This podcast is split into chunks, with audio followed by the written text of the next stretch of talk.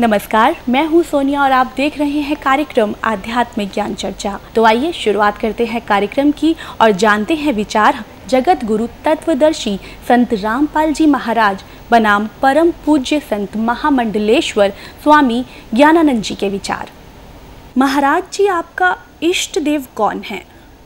श्रीराध हमारे इष्ट अखिल कोटि ब्रह्मांड नायक जगत गुरु भगवान श्री कृष्ण हैं। श्री कृष्ण भगवान पूर्ण अवतार हैं।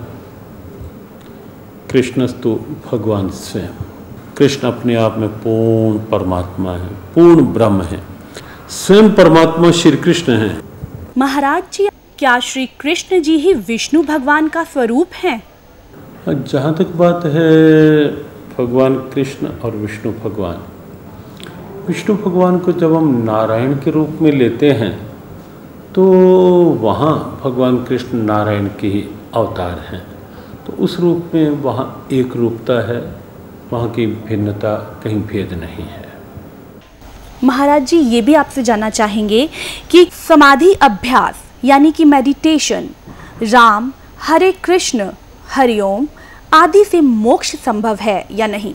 परमात्मा का कोई भी नाम है राम कहें कृष्ण कहें ओम कहें कोई भी नाम है वो निश्चित रूप से सक्षम है। नाम के माध्यम से समाधि और समाधि के माध्यम से मोक्ष। महाराज जी आपसे जानना चाहते हैं कि क्या ब्रह्मा जी विष्णु जी महेश जी की जन्म और मृत्यु होती है?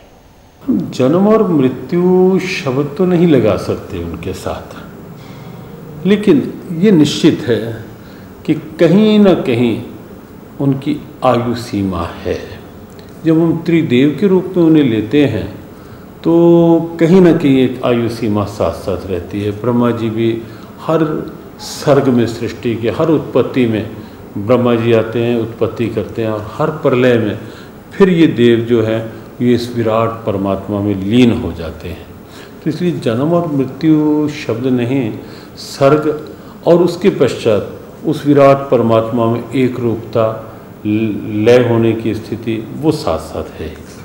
महाराज जी हमने सुना है कि ब्रह्मा विष्णु और महेश भी किसी और की साधना करते हैं।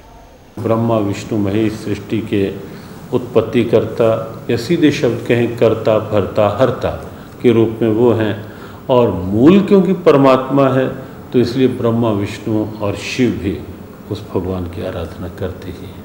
जी बिल्कुल। महाराज जी, आपसे यहाँ ये भी जानना चाहेंगे कि गीता जी का अध्याय सात, श्लोक अट्ठारह में गीता बोलने वाला भगवान अपनी साधना को अनुत्तम क्यों कह रहा है? गीता के सातवें अध्याय का अठारहवा श्लोक जो है, उसकी आप गहराई में देखेंगे तो एक बड़ी प्रेरणा है। भगवान अठारहवें श्लोक में कहते हैं, उदारा सर्वे वेते ज्ञानी त्वात्मतम आस्थिता युक्तात्मा मामे वनुत्तमाम गतिम। तो यहाँ जो श्लोक है, भगवान कहते हैं, सभी भक्त मेरे उदार हैं, सभी भक्त अच्छे हैं। ज्ञानी भले ही एक रूप होने के कारण मेरी आत्मा है, मेरे से एक रूप है। लेकिन आगे जो कहा, आस्थिता साही युक्तात्मा मामे अनुत्तमाम गतिम। यहाँ जो अनुत्तमाम गतिम में क्योंकि ज्ञानी परमात्मा से एक रूप हो जाता है, जो तू है, सो मैं हूँ। भगवान कहते हैं, वो उस गति को पा लेता है उस स्थिति को पा लेता है, जिसके समान और जिससे श्रेष्ठ और कोई दूसरी गति नहीं होती। यहाँ जो अनुत्तमाम गतिम शब्द है, अनुत्तम की साधना की बात है, वो उस अवस्था की बात है, जो जीव का परमोच्च लक्ष्य है, सर्वोच्च लक्ष्य है जीव का परम प्राप्तव्य है। जिस प्राप्ति के पश्चात और कुछ पाना शेष नहीं रहता, ये गीता की एक दिव्यता है, जो इस श्लोक के माध्यम से भगवान ने प्राप्त करने की प्रेरणा दी और कहा कि उसके समान कोई गति नहीं। एक प्रश्न आपसे ज़रूर करना चाहेंगे महाराज जी। गीता जी के अठारवे अध्याय के बासठवें श्लोक में गीता बोलने वाला भगवान अर्जुन को पूर्ण मोक्ष प्राप्ति के लिए अपने से किस अन्य भगवान की शरण में जाने को कह रहा है? वह परमेश्वर कौन है? श्रीमद् भगवद गीता को लेकर एक बड़ा रहस्यपूर्ण प्रश्न है। और ये श्लोक अपने आप में बहुत महत्वपूर्ण है गीता का।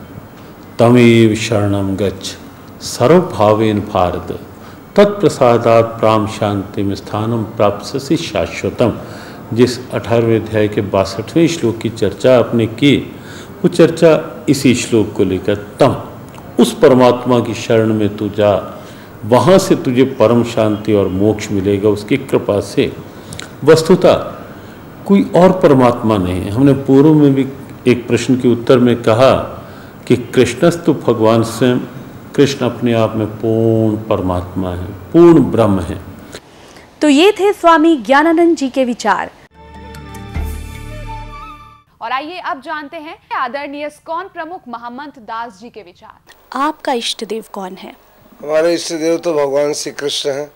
हम तो उन्हीं के लिए जन्म जन्मांतर तक उन्हीं की सेवा के लिए आराधना करते हैं कि उनकी कृपा मिले जिससे कि अंतिम समय समय जब हम प्रयाण काल होता है जब हम शरीर छोड़ें तो भगवान का कीर्तन करते उनका स्मरण करते हुए हम उनके धाम में प्रवेश करें। हरे कृष्णा। मैं यही आपसे जानना चाहूँगी कि श्री कृष्ण जी ही विष्णु का स्वरूप है। क्या ये सच है? ऐसा है कि अगर आप श्रीमद् भागवत पढ़ेंगे तो आपको पता चलेगा कि कृष्णस्तु भगवान स्वयं विष्णु में और कृष्ण में कोई अंतर नहीं है। केवल एक ही अंतर है कि जैसे कोई व्यक्ति ऑफ़िस में और अपने घर में हो तो जब वो ऑफ़िस में जाता है तो बहुत सच संवर के ड्रेस वेस ठीक से पहन के जाता है। जब घर पे है तो कोई फॉर्मेलिटी नहीं है। तो श्री कृष्ण का जो स्वरूप है वो निज धाम में है अपने घर में बैठे हुए। तो जब उन्हें पालन करना होता है तो विष्णु के रूप में मुकुट उकुट पहन करके और विध्वत सुदर्शन चक्र धारण करके फिर हो जाते हैं। प्रभु जी यहाँ एक और है जहन में हमारे सवाल की समाधि अभ्यास यानी कि मेडिटेशन राम हरे कृष्ण हरि ओम आदि से मोक्ष संभव है या नहीं? ये तो बहुत उत्तम स्थिति है। लेकिन समाधि कैसे होगी? जब मन हमारा भौतिक वस्तुओं में उलझा हुआ है समाधि कैसे होगी? इसलिए मंत्रोच्चार के द्वारा हरे कृष्ण हरे कृष्ण कृष्ण कृष्ण हरे हरे हरे राम हरे राम राम राम हरे हरे इस मंत्र का दृढ़ निश्चय के साथ जब कर देंगे तो हमारा मन स्थिर हो जाएगा। और जब मन हमारा स्थिर हो जाएगा तो हमारी स्थिति समाधि में लीन हो जाएगी। और वो जो समाधि है कृष्ण स्मरण की समाधि कृष्ण के साथ रमण करने की समाधि कृष्ण की भक्ति की समाधि वो हमें कृष्ण के प्रेम में बाँध देगी। प्रभु जी यहाँ मैं जानना चाहूँगी कि ब्रह्मा विष्णु महेश की भी मृत्यु होती है? वो एक विशिष्ट मूर्ति है। ब्रह्मा विष्णु और जो शंकर हैं ब्रह्मा की तो मृत्यु होती है उनका भी जीवन काल है। तो कहने का तात्पर्य ये है कि भगवान चाहे ब्रह्मा हो विष्णु हो महेश हो इनकी भी मृत्यु संभव है। नहीं विष्णु की मृत्यु नहीं होती है और शंकर भी अमर है। ब्रह्मा इन तीनों गुणों में जो ब्रह्मा का रिप्रेजेंटेशन है शास्त्रों के आधार पर यह निश्चित किया गया है कि उनका समय निश्चित है। क्या ब्रह्मा विष्णु महेश भी किसी और इष्ट की साधना करते हैं? देखिए ये तीनों के तीनों भगवान श्री कृष्ण का ही स्मरण करते हैं। कहा जाता है गीता जी के अध्याय सात और श्लोक अठारह में गीता बोलने वाला भगवान अपनी साधना को अनुत्तम क्यों कह रहा है? यहाँ पर अनुत्तमा गति कहा उन्होंने। इससे पहले के श्लोक में भगवान ने कहा कि चतुर्विधा भयंती माम जना सुकृत आर्थ अर्थार्थी जिज्ञास ज्ञानी च सब चार प्रकार के लोग मेरी भक्ति करते हैं। भगवान कहते हैं कि जो लोग हमारे भक्त हैं, वो सर्वश्रेष्ठ हैं। लेकिन साथ साथ जो लोग ज्ञानी हैं, जो मेरे परम ज्ञान को जानते हैं, गीता के इस गुह ज्ञान को जानते हैं, उन्हें भगवान कहते वो, उनको मैं अपने समान मानता हूँ। और उन्हें निश्चित रूप से अनुत्तमा गति अर्थात उन्हें मेरे धाम की प्राप्ति होती है। मैं यही आपसे जानना चाहूँगी कि गीता जी के अठारहवें अध्याय के बासठवें श्लोक में गीता बोलने वाला भगवान अर्जुन को पूर्ण मोक्ष प्राप्ति के लिए अपने से किस अन्य भगवान की शरण में जाने को कह रहा है? वह परमेश्वर कौन है? कृष्ण के अतिरिक्त तो कोई भगवान ही नहीं है। कि उस उस परम ईश्वर की अर्थात उस श्री कृष्ण उस मेरे कृष्ण की या मेरी आराधना तो हृदय में बैठ के करो। ये थे आदरणीय स्कॉन प्रमुख महमंत दास जी के विचार। और आइए अब जानते हैं जगत गुरु तत्वदर्शी संत रामपाल जी महाराज के विचार। जैसे अभी तक हम अज्ञान आधार से सुना करते थे कि श्री ब्रह्मा जी, विष्णु जी, शिव जी, ये अजरो अमर हैं, सर्वेश्वर हैं, इनके कोई माता पिता अर्थात जनक नहीं है। ये अज्ञान था, सत्संग नहीं था। जबकि इनकी जीवनी में लिखा है कि ये नासवान है, इनकी जन्म मृत्यु होती है, दुर्गा इनकी माता है और काल रूपी ब्रह्म इनका पिता है। तो ये अज्ञान था। अब यहाँ थोड़ा सा प्रमाण देना पड़ेगा नहीं तो भक्त प्रथम बार इस बात को सुनेगा कि ब्रह्मा विष्णु महेश नासवान है, इनकी जन्म मृत्यु होती है तो बिदक जागा। और हो सकता है फिर ये कभी वचन भी ना सुने। उसका दुर्भाग्य होगा, क्योंकि सच्चाई से दूर भागना नहीं चाहिए। सच्चाई को धैर्यपूर्वक सुनना चाहिए, फिर विचार करना चाहिए कि सचमुच ये कितना सत्य है। और सत्य है तो फिर सत्य के लिए हम भटक रहे हैं, सत्य। मिला और हमें अपना कल्याण हुआ। अभी तक हम असत्य में भटक रहे थे, असत्य साधना कर रहे थे, असत्य ज्ञान सुन रहे थे, असत्य परमात्माओं पर आश्रित थे अब हमें सत्य मिलेगा तो ग्रहण करेंगे, हमारा सबका मोक्ष हो जाएगा। अब देखिएगा, थोड़ा प्रमाण दिखाते हैं, श्री देवी पुराण में। देखिएगा, श्रीमद देवी भागवत, गीता प्रेस गोरखपुर से प्रकाशित है, और इसके कौन है? संपादक हनुमान प्रसाद पोदार चिमनलाल गोस्वामी।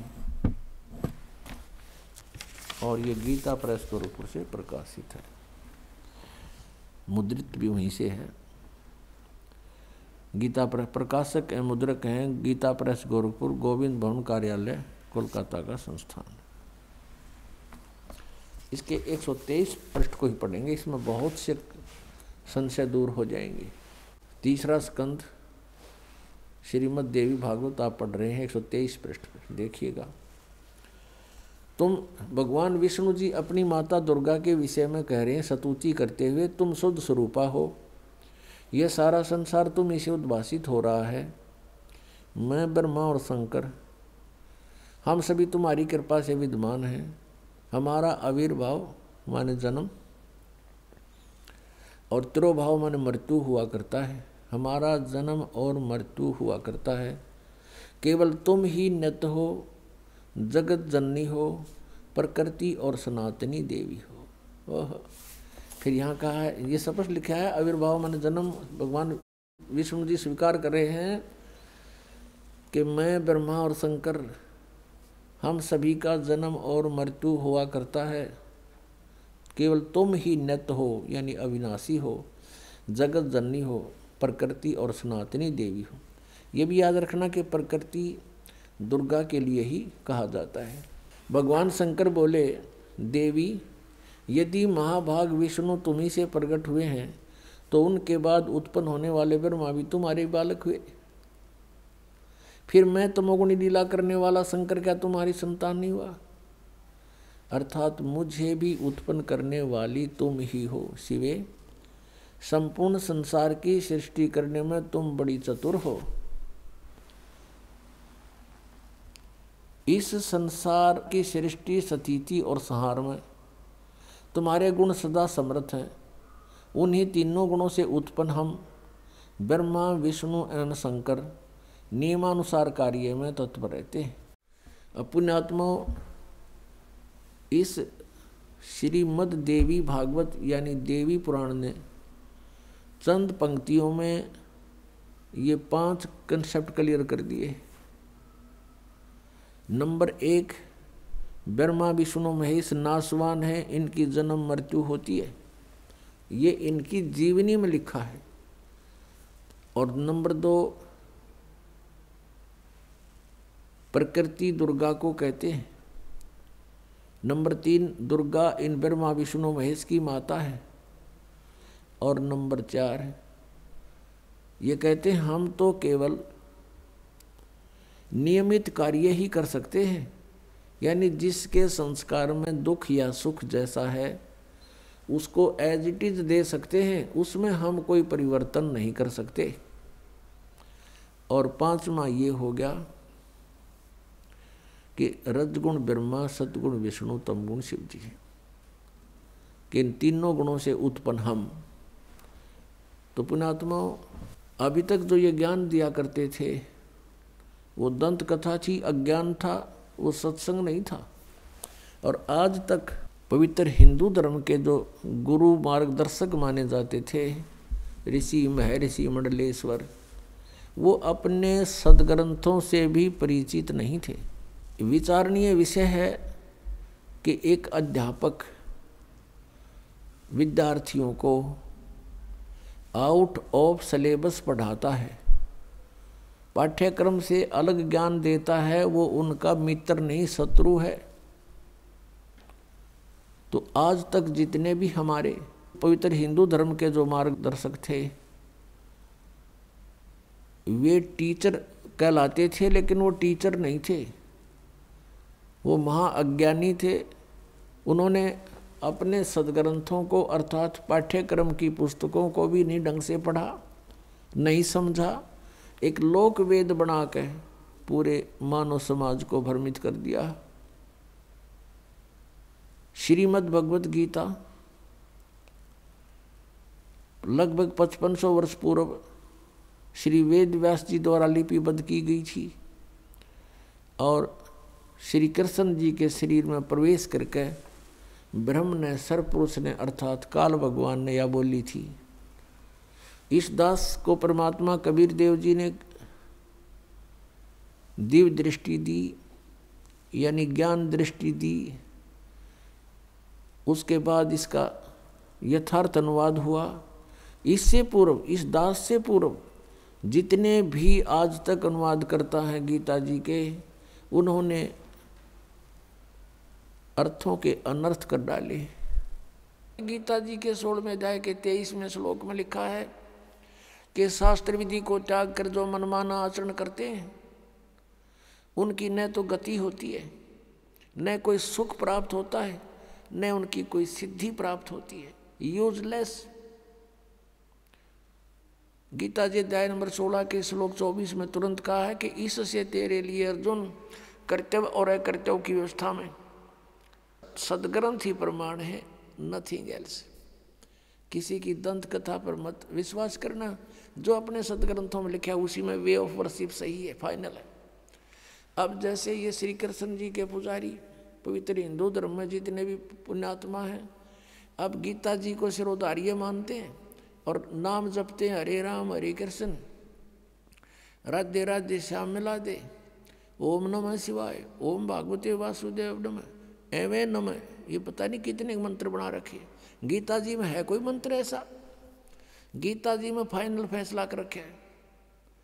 गीता जी दया नंबर आठ के श्लोक नंबर तेरह में कहा कि ओम इति एक अक्षरम ब्रह्म व्यवहारण माम अनुसमरण। यह प्रयाति तदन देहम सयाति परमाम गति मुझ ब्रह्म का, माम ब्रह्म, मुझ ब्रह्म का केवल ओम इति एक अक्षरम ये ओम एक अक्षर है नथिंग एल्स और कुछ नहीं।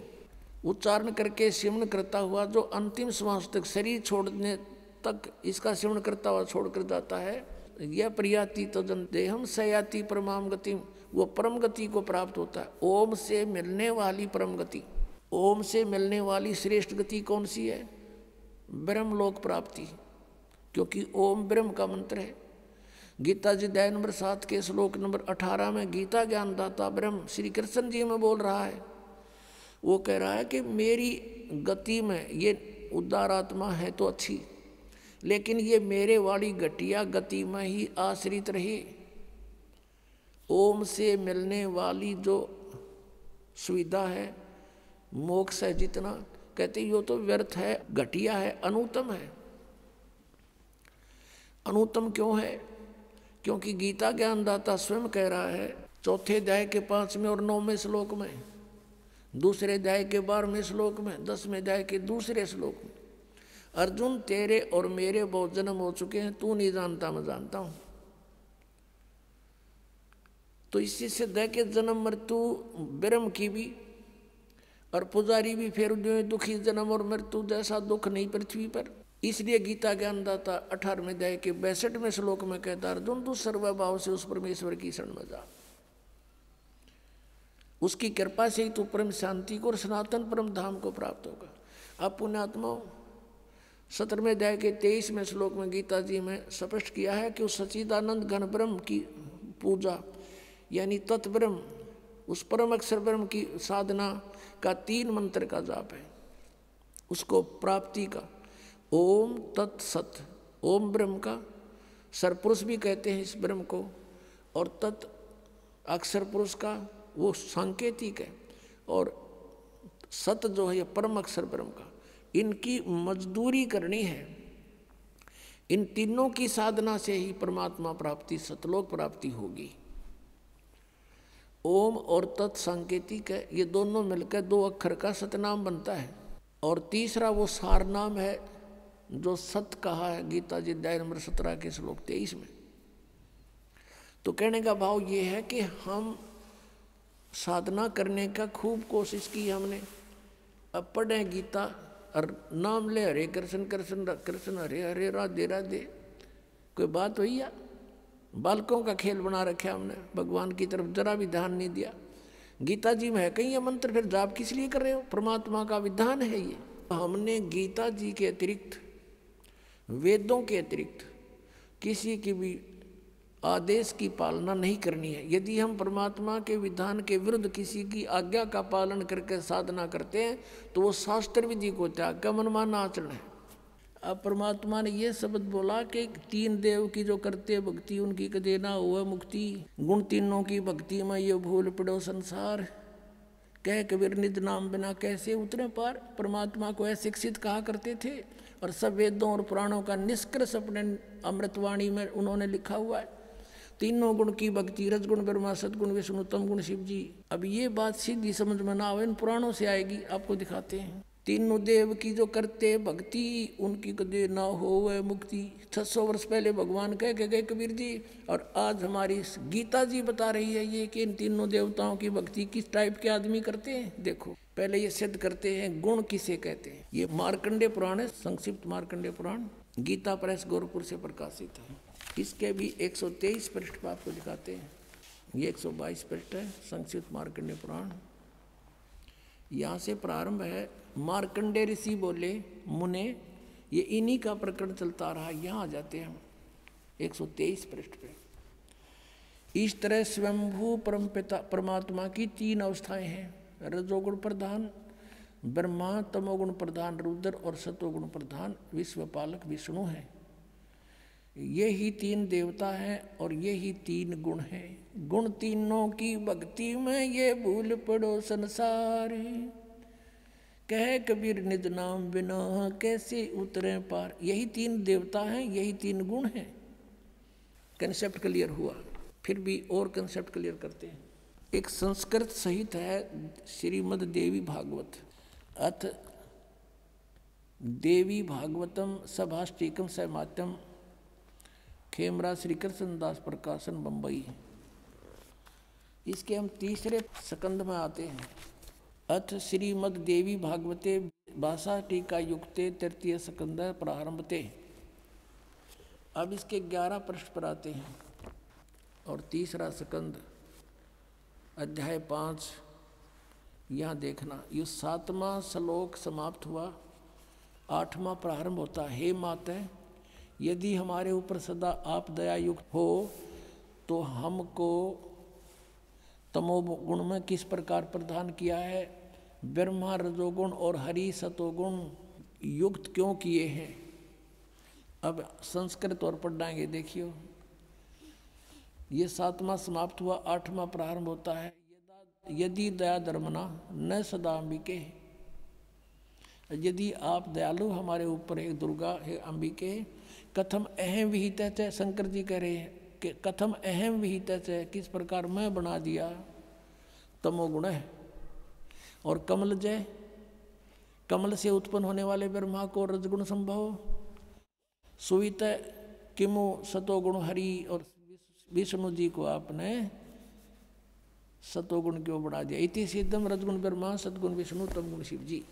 अपनात्मो श्रीमद भगवत गीता में आपको दिखाते हैं कि इन तीनों गुणों, त्रिगुणमयी माया, रजगुण, ब्रह्मा, सदगुण, विष्णु, तमगुण, शिव जी की जो पूजा करते हैं, उनको क्या उपमा दे रखी है इस पवित्र ग्रंथ में? देखिएगा। श्रीमद भगवत गीता गीता प्रेस गोरखपुर से प्रकाशित है। जयदयाल गोविंद का इसके अनुवादक है। अब ये सप्तमो अध्याय है। इसमें गीता ज्ञानदाता कहता है कि पार्थ अनन्य प्रेम से मुझमें आसक्तित मेरे प्राण होकर योग में लगा हुआ जिस प्रकार से संपूर्ण विभूति, बल, ऐश्वर्य युक्त, गुणों युक्त, सबके आत्म रूप समग्र यानी पूर्ण रूप से मुझको, संशय रहित जानेगा, उसको सुन, युक्त नहीं, सा ज्ञान सुना दूँगा, जो तू मुझे अच्छी तरह समझ जाए मैं क्या हूँ, मेरी क्या स्थिति है? अब दूसरे में क्या कहता है कि मैं तेरे लिए इस विज्ञान से तत्व ज्ञान को पूर्णतः कहूँगा, जिसको यु तत्व ज्ञान नहीं है, इस ज्ञान को असिधाई जानकर संसार में फिर कुछ भी जानने योग्य शेष नहीं रह जाता। फिर देखो, इसमें कहा है कि हज़ारों मनुष्यों में कोई एक मेरी प्राप्ति के लिए यत्न करता है। नहीं तो अन्य देवताओं की पूजा करते रहते हैं। यत्न करने वाले योगियों में भी कोई एक मुझको तत्व से यथा रूप से जानता है, यानी एकादश जानता मुझको। और फिर देखो ये दोनों प्रकृति बताई है इसमें। सातवें अध्याय के चार पाँच में। पृथ्वी, जल, अग्नि, वायु, आकाश, मन, बुद्धि और अहंकार भी इस प्रकार, ये आठ प्रकार से विभाजित। ये मेरी प्रकृति है, ये जड़ प्रकृति है और ये आठ भेद वाली। तो अपरा अर्थात जो जड़ प्रकृति, ऊपर वाली जड़ प्रकृति है और हे महाबाहो इससे दूसरी, जिससे यह संपूर्ण जगत धारण किया जाता है। वह जीव रूपा वह है मेरी चेतन प्रकृति जान, ये दुर्गा है दुर्गा। तो अब ये कंसेप्ट हो गया क्लियर के प्रकृति दुर्गा को कहते हैं, शिव पुराण ने भी और विष्णु पुराण ने कति क्लियर कर दिया। अब यहाँ प्रसंग चल रहा है कि तीनों गुण, अब ये काल कहता गीता, ज्ञान, दाता कि ऐसा ज्ञान सुना दूँगा इसके जानने के बाद फिर कुछ भी जानना शेष नहीं रहेगा। अब देखो, क्या बताना चाहता है वो? श्रीमद् भगवत गीता। गीता प्रेस गोरखपुर से प्रकाशित है। जयदयाल गोविंद का इसके अनुवादक है। अब हम इसी के बर में श्लोक से शुरू करेंगे। सातवें अध्याय के बर में श्लोक से। अब यहाँ से। यहाँ कहता ये गीता ज्ञानदाता और भी जो सतगुण से उत्पन्न होने वाले भाव हैं, सतगुण से सतीथि, रजगुण से उत्पत्ति, तमोगुण से सहार तो सतगुण से होने वाले भाव हैं और जो रजोगुण तथा तमोगुण से होने वाले भाव हैं, उन सबको तो मुझसे ही होने वाले हैं ऐसा जान, परंतु वास्तव में उनमें ये मैं और वे मुझमें नहीं है। अब इसने स्पष्ट किया है, जैसे आपने श्री शिव पुराण में पढ़ा, नौवे अध्याय के लास्ट में 110 पृष्ठ पर गीता प्रेस गोरखपुर से प्रकाशित में, कि इस प्रकार तीनों देवताओं में गुण है, परंतु शिव गुणातीत माना गया ये काल कह रहा है, गीता बोल रहा है वो, कि मैं उनमें नहीं हूँ और ये तीनों देवताओं में गुण हैं। अब देखो, तेरहवें में, गुणों के कार्य रूप सात्विक, राजस और तामस इन तीन प्रकार के भावों से ये सारा संसार प्राणी समुदाय मोहित हो रहा है। इन तीनों गुणों से परे, यानी ब्रह्मा, विष्णु, महेश से अलग जो मैं हूँ, काल, ब्रह्म, मुझ अविनाशी को नहीं जानता। इन तीनों देवताओं तो ऊपर मन नहीं, मुझे नहीं जानते ये। इन्हीं की पूजा करते रहते हैं। अब चौदहवें श्लोक में, सातवें अध्याय के इसमें क्या कहा है? क्योंकि यह अलौकिक, अर्थात अति उद्भुत, अद्भुत त्रिगुणमयी मेरी माया, रजगुण ब्रह्मा सतगुण विष्णु, तमगुण शिव जी के द्वारा फैलाया गया जाल बड़ी दुस्तर है। ये माया बड़ी खतरनाक है। और जो पुरुष मुझको निरंतर बजते हैं ये ब्रह्म कहता है, जो मेरी भक्ति करते हैं, वो माया का उल्लंघन कर जाते हैं, वो ब्रह्मा विष्णु में इसकी पूजा नहीं करते, इनसे ऊपर उठ जाते हैं। और पंद्रहवें में कंसेप्ट क्लियर कर दिया। माया के द्वारा जिनका ज्ञान हरा जा चुका है, त्रिगुणमयी माया, रजगुण ब्रह्मा सतगुण विष्णु, तमगुण शिव जी के द्वारा, जिस उन, उनकी भक्ति से ऊपर जो कुछ सुनने को तैयार नहीं, कुछ करने को तैयार नहीं, उनका उन्हीं उन्हीं से मिलने वाले लाभ पर आश्रित हो चुके हैं, उनका ज्ञान हरा जा चुका है। असुर स्वभाव को धारण किए हुए मनुष्यों में नीच और दूषित कर्म करने वाले मूड लोग, मूर्ख, मुझको नहीं भजते अपने आत्माओं, ये स्पष्ट कर दिया कि अन्य देवता रजगुण, ब्रह्मा, सदगुण, विष्णु, तमगुण शिव जी की जो भक्ति करते हैं, वो राक्षस स्वभाव को धारण किए हुए मनुष्यों में नीच, दूषित कर्म करने वाले मूर्ख। गीता ज्ञानदाता कहता वो मेरी भक्ति भी ना करते, इन्हीं तक सीमित है। और देखो आगे, इसमें सोलह से लेकर उन्नीस तक, फिर इसने अपने विषय में बताया कि मेरी भक्ति चार प्रकार के करते हैं। फिर बीस से फिर शुरू करता है इन्हीं देवताओं के बारे में। देखिएगा। ये वही गीता प्रेस गोरखपुर से प्रकाशित है, सातवां अध्याय। अब हमने पंद्रह तक पढ़ लिए, अब बीस में आ गया उन उन भोगों की कामना द्वारा जिनका ज्ञान हरा जा चुका है, जो पंद्रह में श्लोक में गया, सातवें अध्याय के में, अपने स्वभाव के, स्वभाव से प्रेरित होकर उस उस नियम का धारण करके वो अन्य देवताओं को बजते अर्थात पूजते हैं। ब्रह्मा, विष्णु, महेश, ये तीनों गुण अन्य देवताओं में आते हैं। अब यहाँ देखो, इक्कीसवें का, सातवें अध्याय का इक्कीसवा श्लोक जो जो सकाम भक्त जिस जिस देवता के स्वरूप को श्रद्धा से पूजना चाहता है, उस उस भगत की श्रद्धा को मैं उसी देवता के प्रति स्थिर करता हूँ। जैसे कोई विष्णु जी को पूछता है तो स्वयं आ विष्णु रूप धारण कर उसने तथास्तु कर जाए का देसी दी, दे जाओ, खिलौने खेल लें, जा फिर। अब बाईस में देखो। वह साधक, वह पुरुष श्रद्धा से युक्त होकर उस देवता को पूजन करता है और उस देवता से मेरे द्वारा ही विधान किए हुए उन इच्छित भोगों को निस्संदेह प्राप्त करता है।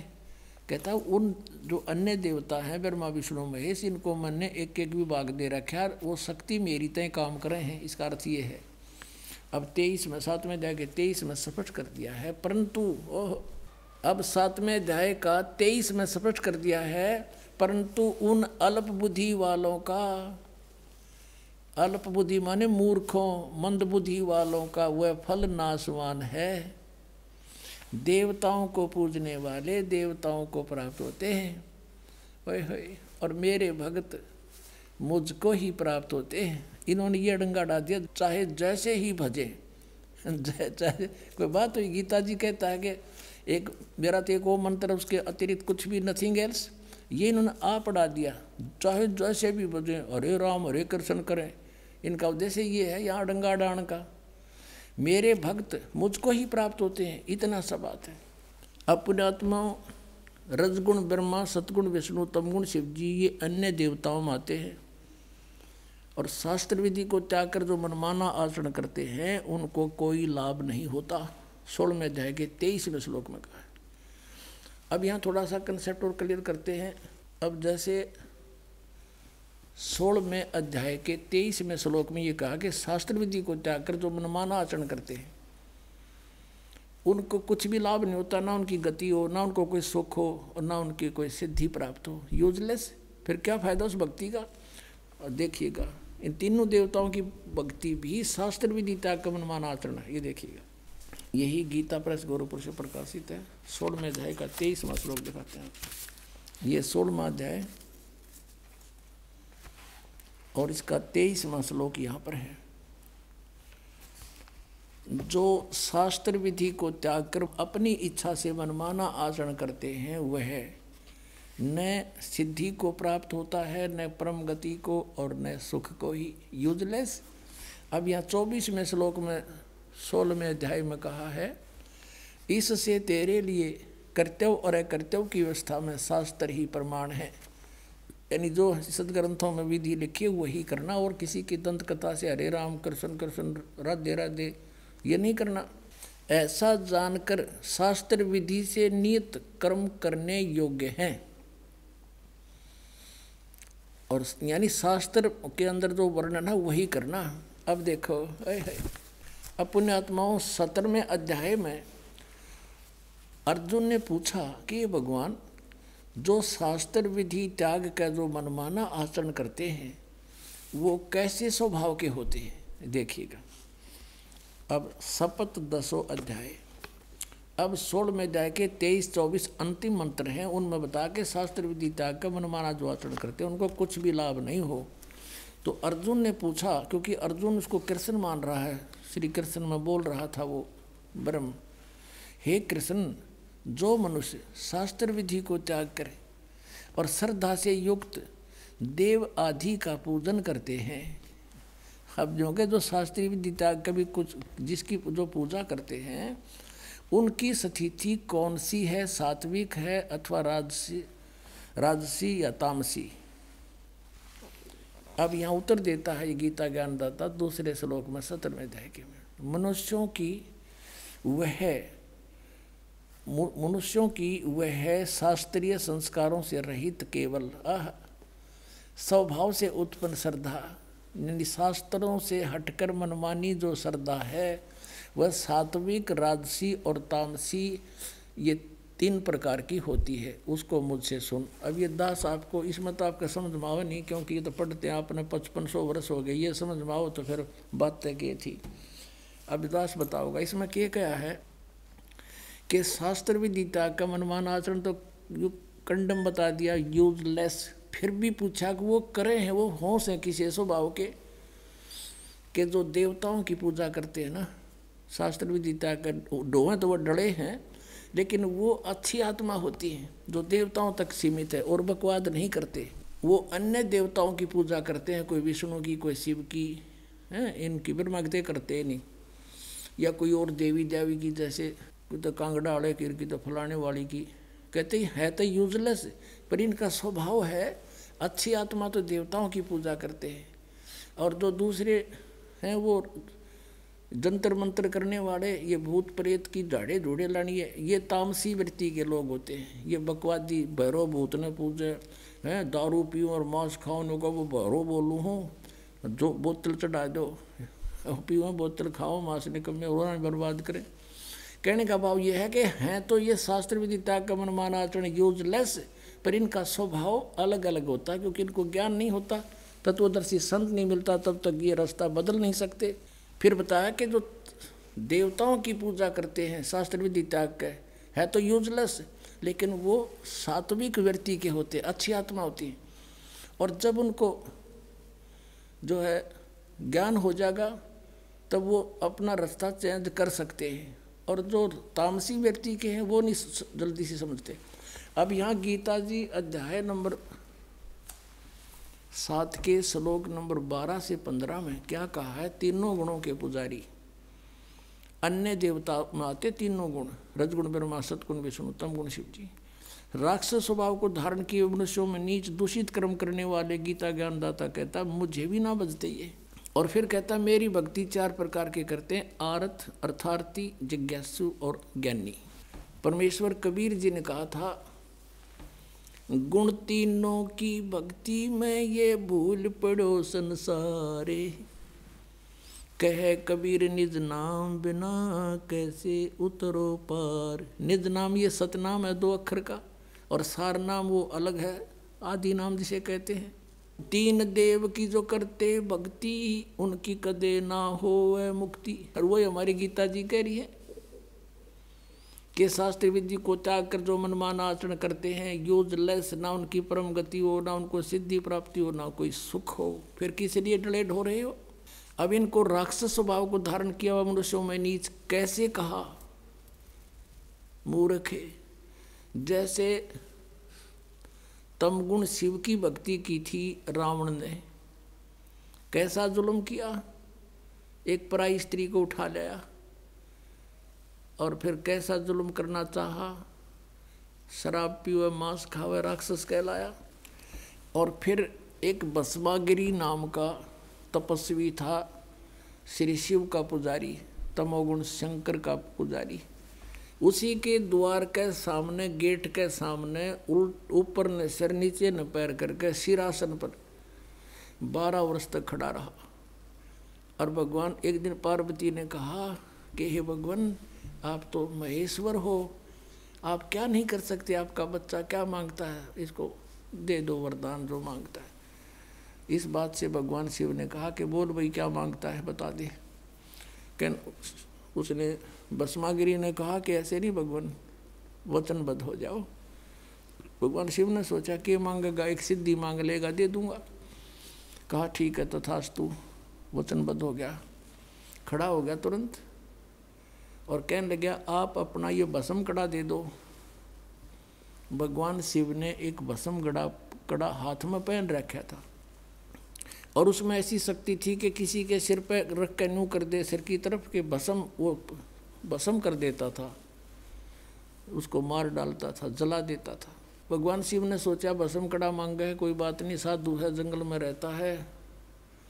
राक्षसों से बचाव के लिए माँगता होगा। दे दिया, निकाल के। और ज्यों ही उसके हाथ में वो कड़ा आया, वो उस तमोगुण पुजारी उसी समय आँख बदल गया और कहने लगा शिव जी बोले होशियार, अब यह तेरी साथ से। तुझे मारूँगा, पार्वती को पत्नी बनाऊँगा। मैं इसी उद्देश्य से ये भक्ति कर रहा था तेरी। देखो, हम शिव जी ने अंतर्यामी कहा करते, अजरो अमर अविनाशी कहा करते थे। और इस डर से भगवान शिव भाग लिए। आगे आगे भगवान पाछे पाछे पुजारी जा खखाट उठा। यदि ये अविनाशी होते तो हमारी बुद्धि वहाँ भी काम नहीं करी कदे भाई। कि भगवान बाजे क्यों? तो ये कह कह दिया करते, हमने मूर्ख प्राण खाते तो लीला करें थे। यह टट्टू लीला थी, सांस चढ़ वाह भाई वाह। अब इनकी रक्षा भी परमात्मा ही करते वहाँ आगे पार्वती रूप बना के परमेश्वर कहते हैं कर कराव साइया मन में लहर उठा। दादू सिर दर्जीब के, वो आप बगल हो जा। तो वहाँ आके उस भस्मागिरी पाछे पाछे भाग्या जाता। वहाँ खड़े हो गए पार्वती रूप में और कहा, आ जाओ पुजारी जी, कहाँ जा रहे हो? उसने देखा कहा पार्वती आली, वो खड़ा हो गया। और कहा पार्वती रूप में भगवान ने कि अब वो तेरे निकट थोड़ा ही आ सकता है। आपके पास तो कड़ा है ना? कहा, बिल्कुल ठीक है। आओ, यहाँ कुछ देर बातें करेंगे। और फिर पार्वती रूप में प्रभु ने कहा कि मुझे डांस करके दिखा दे ताकि मैं प्रसन्न हो तेरे ते। वो कहने लगा, मैं तो तपस्वी आदमी कदे डांस कराया नहीं। कैसे करूँ? अक, मैं बताती हूँ। इस हाथ को ऐसे करो, इस टांग को ऐसे करो, इसको ऐसे करो, इसको और ऊपर करो। जिस हाथ में कड़ा था, सिर पर करवा लिया, उससे कर, फिर कह दिया बसम और बसमा गिरी मर गया। अब वो कड़ा लेकर विष्णु रूप धारण करके परमात्मा वहाँ पहुँचे, शिव जी के सामने जहाँ वो भागे जा रहे थे। और भगवान विष्णु जी को देख कर कहने लगा, भाग्या विष्णु, भाग्या। और क्या हो गया कि बसम कड़ा ले लिया बसमागिरी ने मेरे साथ धोखा करके, वो मारेगा। तो भगवान ने कहा कि, ये ले कड़ा तेरा, ये मेरे पास है। अक नहीं नहीं, वही है, का वही है ये।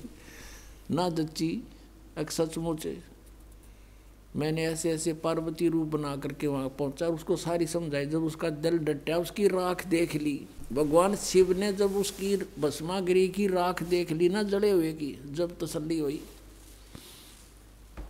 अपने आत्मा, उसके बाद वो भस्मागिरी भस्मासुर कहलाया, भस्मा राक्षस।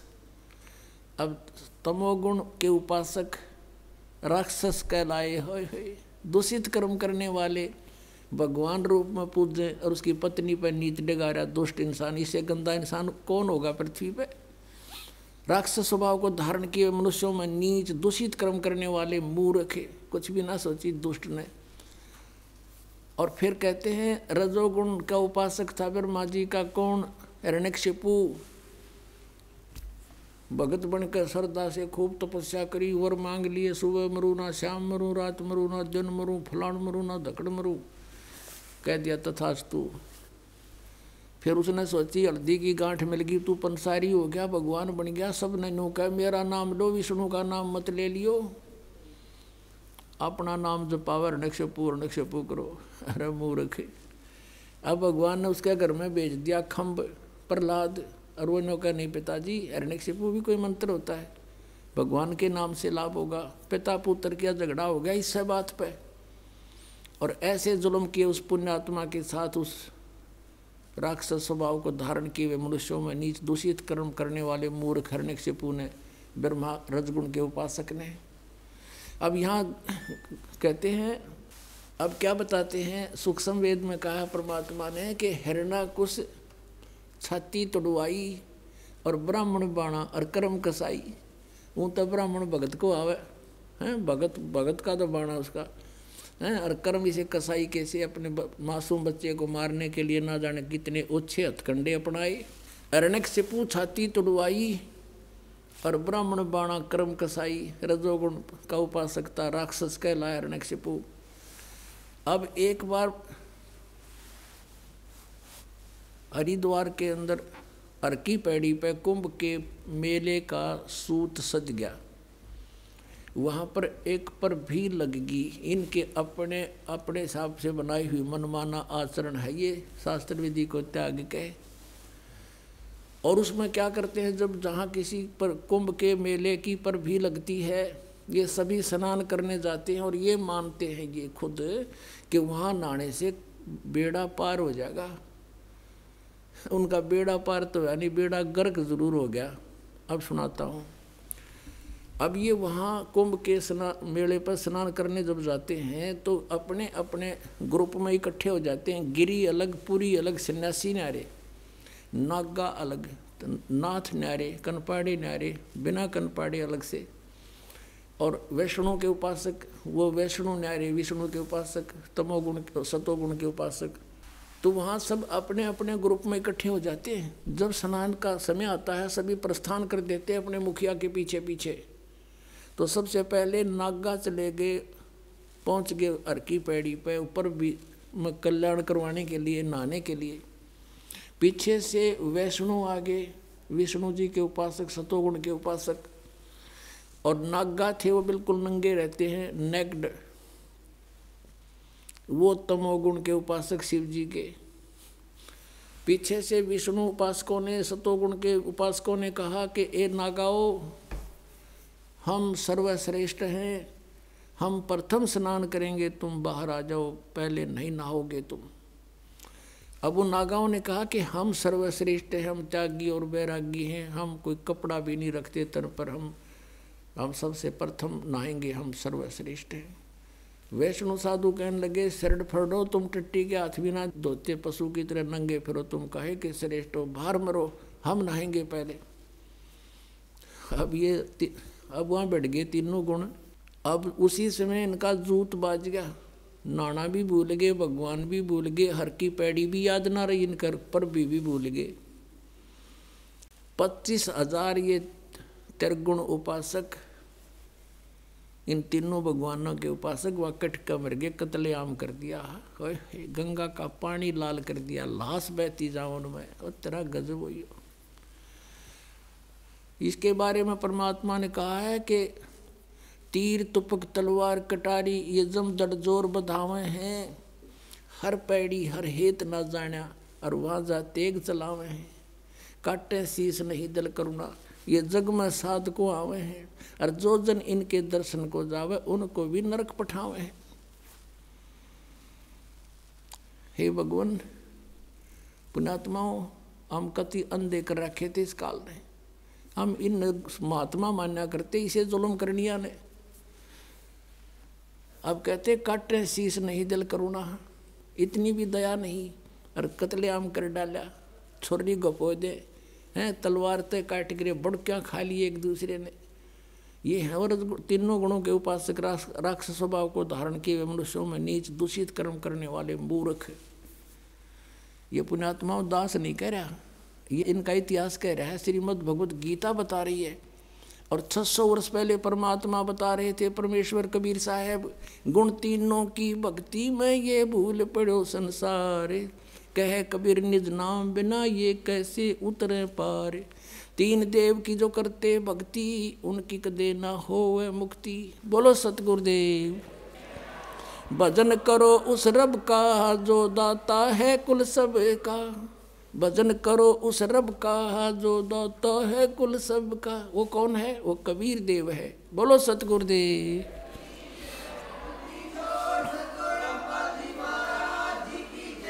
सत साहिब।